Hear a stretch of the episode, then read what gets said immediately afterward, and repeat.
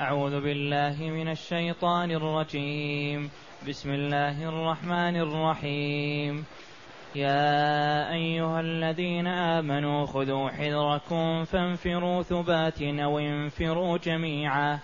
وإن منكم لمن ليبطئن فإن أصابتكم مصيبة قال قد أنعم الله علي إذ لم أكن معهم شهيدا. ولئن أصابكم فضل من الله ليقولن كأن, ليقولن كأن لم تكن بينكم وبينه مودة يا ليتني كنت معهم فأفوز فوزا عظيما. فليقاتل في سبيل الله الذين يشرون الحياة الدنيا بالآخرة. ومن يقاتل في سبيل الله فيقتل أو يغلب فسوف نؤتيه أجرا عظيما. هذه الآيات الأربع من سورة النساء جاءت بعد قوله جل وعلا ومن يطع الله والرسول فأولئك مع الذين أنعم الله عليهم من النبيين من النبيين والصديقين والشهداء والصالحين وحسن أولئك رفيقا. ذلك الفضل من الله وكفى بالله عليما.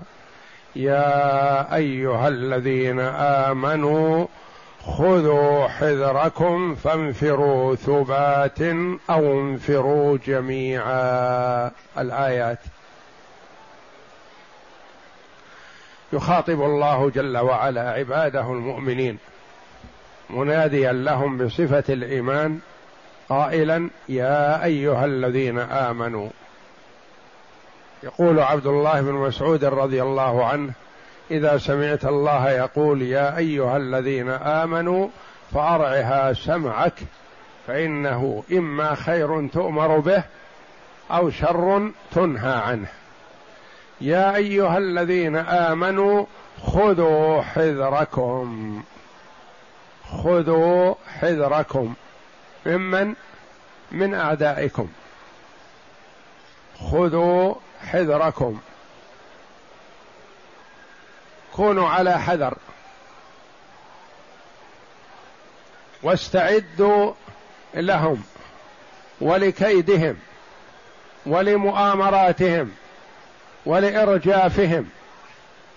خذوا حذركم. في كل شيء.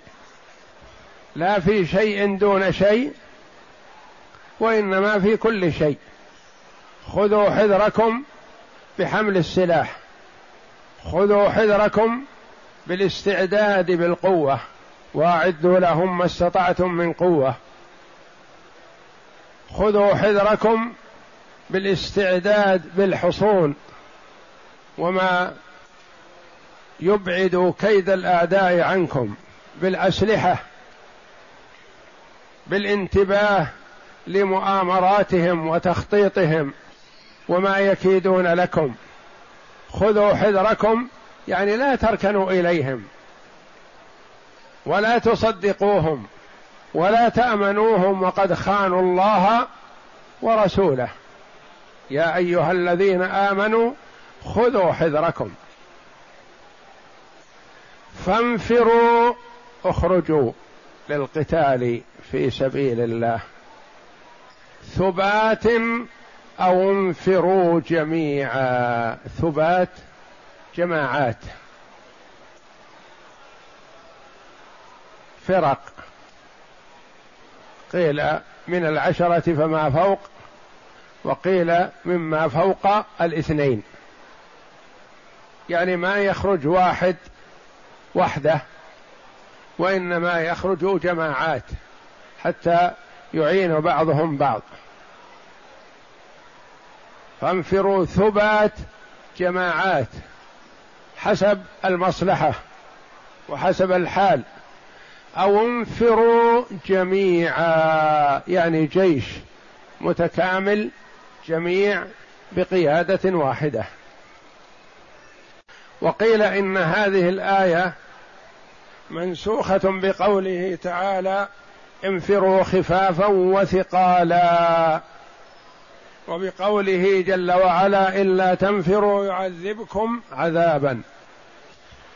ولكن الظاهر والله أعلم كما قال بعض المفسرين لا نسخ وإنما هذه الآيات كل آية بحسب الحال. فأحيانا يتطلب الأمر أن يخرجوا جميعا جيشا واحدا يقابل العدو. وأحيانا يتطلب الأمر أن يخرجوا جماعات فرق فرقة تروح تذهب جهة الشمال وفرقة تذهب جهة الجنوب وهكذا حسب الحال وحسب ما يحتاج إليه. فانفروا ثبات أو انفروا جميعا. ثم بين جل وعلا أن هناك طائفة لم تقم بهذا الأمر وأنها في صفوف المؤمنين ومعهم لكن من هي هذا؟ قال بعض المفسرين هم المنافقون. وإن منكم لمن ليبطئن. يعني يتباطى ويبطئ بالخروج ويثبت غي ويثبت غيره عن الخروج. كما فعل عبد الله بن أبي بن سلول رأس المنافقين. امتنع توقف عن الخروج وثبط غيره. فتوقف معه ثلاثمائة مقاتل من أصل ألف مقاتل الذين خرجوا في أحد في موقعة أحد. ثبطهم. فهذا تحذير من الله جل وعلا لعباده المؤمنين بأن منهم من يتأخر عن الجهاد وهو محسوب من المجاهدين وأعطى العهد والميثاق بأن يجاهد ويثبط غيره. وإن منكم لمن ليبطئن. يقول بعض المفسرين رحمهم الله ليست هذه في المنافقين وإنما في ضعاف الإيمان. لأن الله جل وعلا قال وإن منكم. منكم يعني من المؤمنين. من هو؟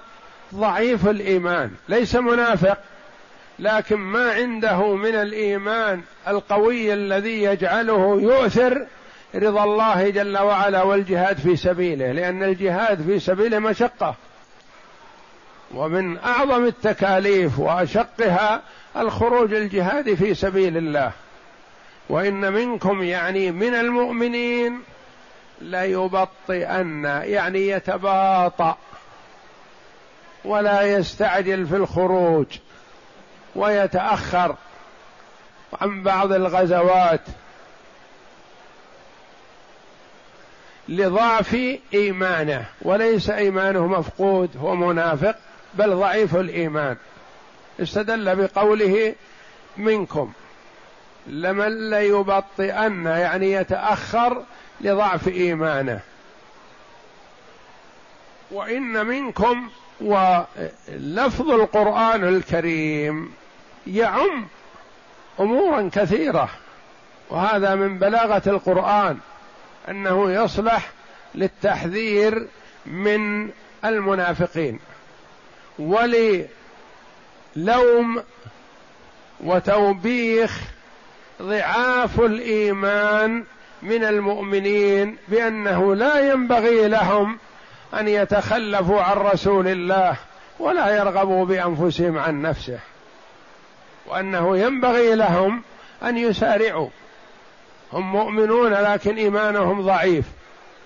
فما عندهم من قوة الإيمان التي تجعلهم يخرجون ويخاطرون بأنفسهم وأموالهم. وإن منكم لمن ليبطئن.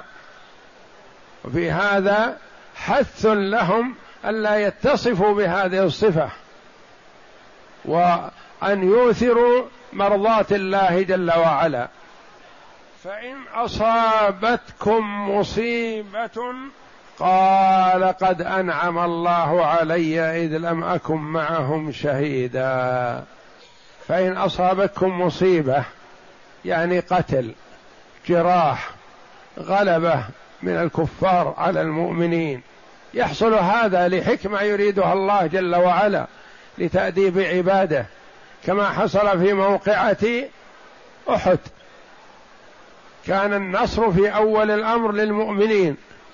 ثم لما عصى الرماة أمر رسول الله صلى الله عليه وسلم وخالفوه انقلبت المعركة.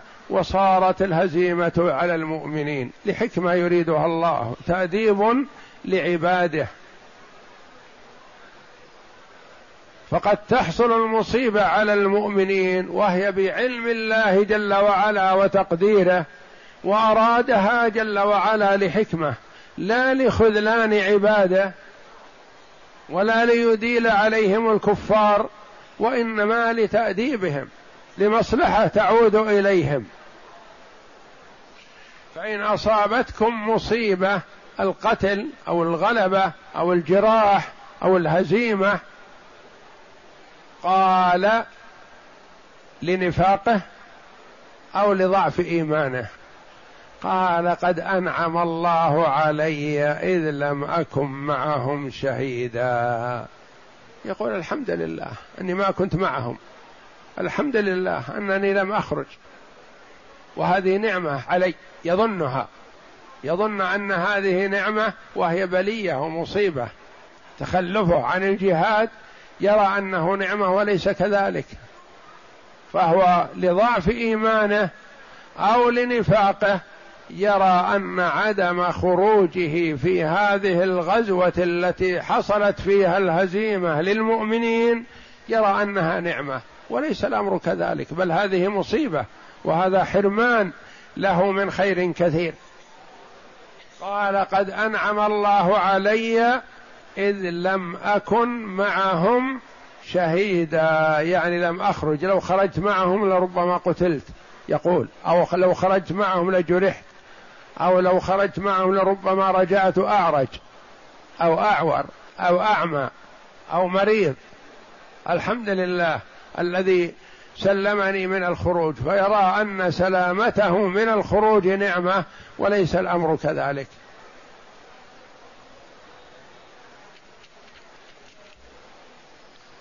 ولئن أصابكم فضل من الله نصر وتأييد وغنيمة وغلبة للكفار. ليقولن كأن لم تكن بينكم وبينه مودة. كأنه لا يعرفكم وكأنه لم يكن بينكم صلة من قبل. يا ليتني كنت معهم. يا للتنبيه وليت للتمني. يا ليتني كنت معهم. فأفوز فوزا عظيما. يريد الغنيمة. يا ليتني كنت معهم فأخذ سهمي. أخذ مثلهم. أنا الخير. دل هذا على أن هدفه الدنيا. وهذا يعزز أن المراد بذلك المنافقين. يا ليتني كنت معهم يعني ليتني خرجت معهم. يتمنى هذا بعد فوات الأوان. فاكون لا ليتني كنت معهم فأفوز فوزا عظيما. بماذا؟ بالغنيمة والسهم. يعطى عشر من الإبل أو خمس من الإبل أو عشر من الغنم أو نحو ذلك من الغنائم إذا قسمها الإمام. يا ليتني كنت معهم فأفوز فوزا عظيما. وفي هذا إن كان المراد بذلك المنافقين ففي هذا تحذير للمؤمنين وانتباه لصفوف المنافقين الذين معهم وأن عدم خروجهم خير للمؤمنين لأنهم كما قال الله جل وعلا ولو خرجوا فيكم ما زادوكم إلا خبالا يعني أنهم يثبطون ولا خير فيهم. وإن كان المراد ضعاف الإيمان ففي هذا حث لهم على محاربة ما في نفوسهم وما يتوقعونه من أن عدم الخروج خير وأن عدم الخروج مصيبة عليهم وحرمان لهم من الأجر والثواب عند الله جل وعلا. وأن المنافق في خروجه هدفه المال والغنيمة. يتمنى أن يحصل على الغنيمة فقط ولا يبالي بن ولا يحسب حسابا لثواب الآخرة لأنه لا يؤمن بالآخرة ولا يصدق النبي صلى الله عليه وسلم في أخباره بالبعث والنشور. ثم إن الله جل وعلا أمر عباده المؤمنين ورغبهم في الجهاد في سبيل الله وأنه من أفضل الأعمال وأن فيه إعزاز للمسلمين وكف لكيد الأعداء وأن الجهاد إظهار لشوكة المسلمين وقوتهم وإرهاب لأعدائهم وأن المؤمنين إذا تركوا الجهاد في سبيل الله سلط الله عليهم عدوهم. قال جل وعلا فليقاتل في سبيل الله الذين يشرون الحياة الدنيا بالآخرة. فليقاتل أمر. فليقاتل في سبيل الله من هم؟ الذين يشرون الحياة الدنيا بالآخرة. وهذا من بلاغة القرآن. الذين يشرون الحياة الدنيا بالآخرة يصلح فاعل. ويصلح مفعول كما قال بعض المفسرين رحمة الله عليهم. فليقاتل في سبيل الله الذين يشرون الحياة الدنيا بالآخرة يبيعون الحياة الدنيا ويطلبون الآخرة فيكون فاعل. فليقاتل في سبيل الله من هو الذي يقاتل؟ المقاتل الذي يشري الحياة الدنيا بالآخرة. يعني يبيع. فشراء الحياة بيعها. يبيع الحياة الدنيا ويأخذ مقابلها الآخرة. فيكون الذي فاعل الذين فليقاتل في سبيل الله الذين يشرون الحياة الدنيا بالآخرة. يصلح يكون مفعول. فليقاتل المؤمنون المأمورون بالجهاد. من يقاتلون؟ الذين يشرون الحياة الدنيا بالآخرة الذين يطلبون الحياة الدنيا ويبذلون الآخرة. فكلمة يشري تصلح بمعنى الأخذ وبمعنى العطاء وتطلق على البيع وعلى الشراء. فليقاتل في سبيل الله المؤمنون من يقاتلون الذين يشرون الحياة الدنيا بالآخرة. يعني يطلبون الحياة الدنيا ويريدونها ويبذلون الآخرة لا يريدونها. فليقاتل في سبيل الله الذين يشرون الحياة الدنيا بالآخرة. ثم إن الله جل وعلا بشر المؤمنين. وبين لهم أنهم في حالة فوز وسعادة على أي حال كان الأمر. قتلوا أو انتصروا. جرحوا أو فازوا على الكفار. هم في خير في كلا الحالين. فليقاتل في سبيل الله الذين يشرون الحياة الدنيا بالآخرة. ومن يقاتل في سبيل الله فيقتل. يستشهد ينال الثواب الجزيل.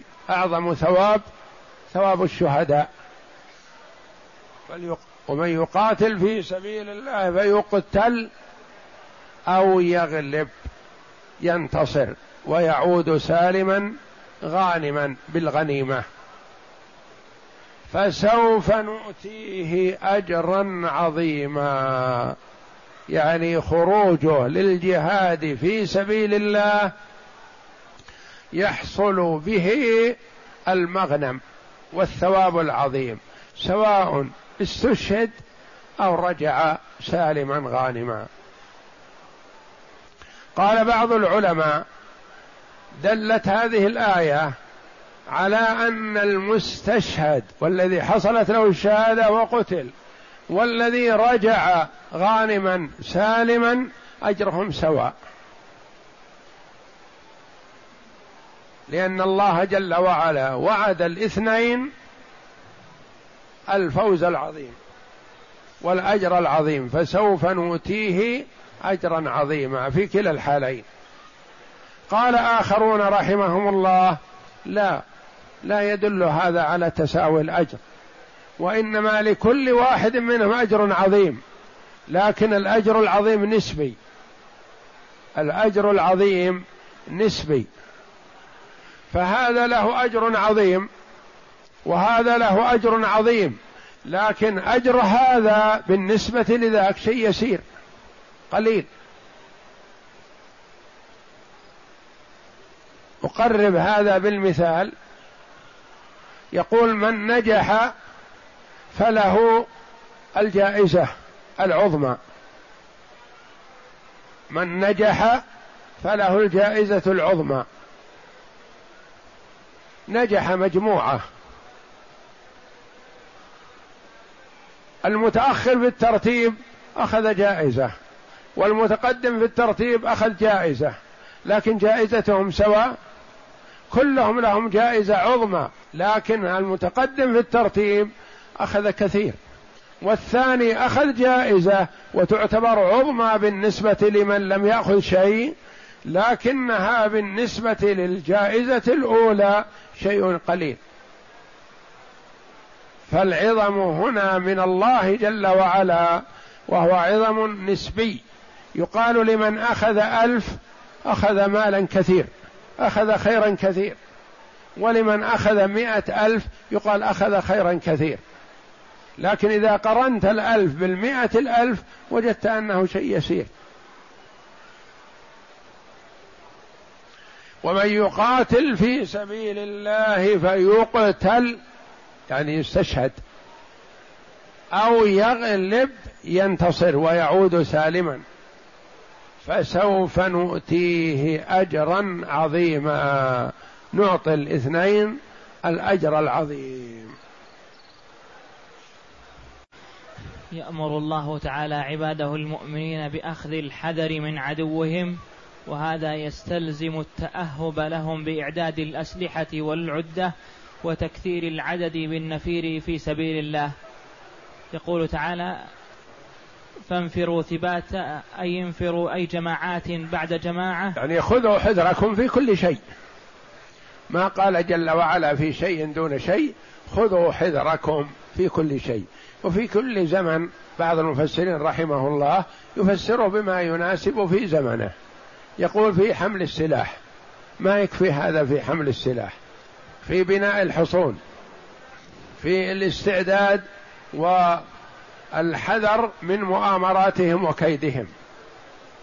في عدم الركون إليهم والاستجابة لما يقترحونه ويرونه ويدخلونه يدخلونه على المؤمنين. وهكذا في كل شيء. خذوا حذركم في كل شيء. أي جماعة بعد جماعة وفرقة بعد ثبات جماعة بعد جماعة وفرقة بعد فرقة. يعني قال بعضهم من العشرة فما فوق أو فوق الاثنين يعني ثلاثة فما فوق. والثبات جمع ثبة وقد تجمع الثبة على ثبين. قال ابن عباس رضي الله عنهما يعني سرايا متفرقين. أو انفروا جميعا يعني كلكم وقوله تعالى وإن وهذه طريقة النبي صلى الله عليه وسلم. يبعث السرايا المكونة من عشرة خمسة عشر عشرين مئة ثلاثمائة أو الجيش العظيم الذي صحبه إلى تبوك عليه الصلاة والسلام. فكان هذا أحيانا وهذا أحيانا. وقوله تعالى وإن منكم لمن ليبطئن قال مجاهد نزلت في المنافقين. ليبطئن أي لا يتخلفن لا يتخلفن عن الجهاد ويحتمل أن يكون المراد أنه يتباطأ هو في نفسه ويبطئ, ويبطئ غيره عن الجهاد كما كان عبد يقول الله مجاهد رحمه الله في المنافقين إنه هو نفسه يتأخر ويثبط غيره عن الخروج. نعم. كما كان عبد الله بن أبي قبحه الله يفعل يتأخر. عبد الله بن أبي رأس المنافقين.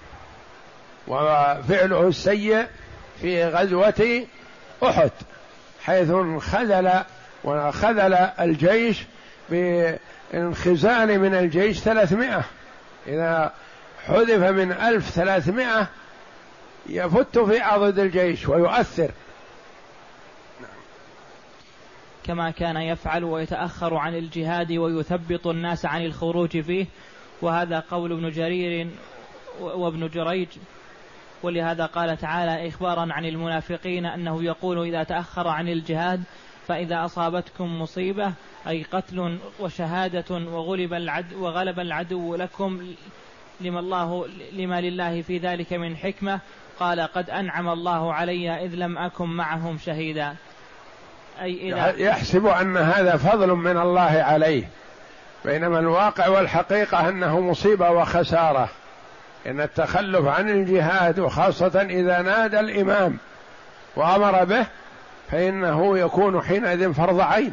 ما يجوز أن يتخلف قادر على الجهاد لأن الجهاد في سبيل الله له حالتان. حالة يكون فرض عين وحالة فرض كفاية.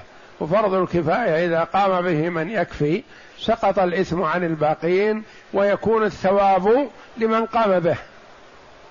وفرض العين يجب على كل قادر بعينه. فمن خرج له الأجر ومن تخلف آثم حينئذ لأنه تارك لواجب. قال قد أنعم الله علي إذ لم أكن معهم شهيدا أي إذ لم أحضر معهم وقعة القتال. يعد ذلك يعد ذلك من نعمة الله عليه ولم يدر ما فاته من الأجر في الصبر أو في, في الصبر أو الشهادة.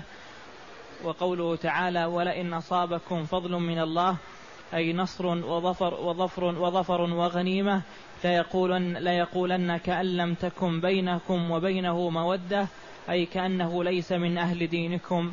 يا ليتني كنت معهم فأفوز, فوز فأفوز فوزا عظيما. أي بأن يضرب لي بس يعني في الحالة الأولى يشمت والعياذ بالله وفي الحالة الثانية يحسد. عند المصيبة يشمت. وعند النعمة والفضل يحسد المؤمنين على ما أعطاهم الله. فيقول يا ليتني كنت كنت معهم فأفوز فوزا عظيما أي بأن يضرب لي بسهم معهم فأحصل عليه وهو أكبر قصده وغاية مراده. ثم قال تعالى فليقاتل أي المؤمن النافر في سبيل الله الذين يشرون الحياة الدنيا بالآخرة أي يبيعون دينهم بعرض قليل من الدنيا وما ذلك إلا لكفرهم وعدم إيمانهم. ثم قال تعالى ومن ومن يقاتل في سبيل الله فيقتل أو فيقتل. ومن يقاتل في سبيل الله فيقتل أو يغلب فسوف نؤتيه أجرا عظيما. أي كل من قاتل في سبيل الله سواء قتل أو غلب فله عند الله مثوبة عظيمة وأجر عظيم كما ثبت في الصحيحين. وتكفل الله للمجاهد في سبيله إن توفاه أن يدخله الجنة أو يرجعه إلى مسكنه الذي خرج منه بما نال من أجر وغنيمة. والله أعلم. وصلى الله وسلم وبارك على عبد ورسول نبينا محمد وعلى آله وصحبه.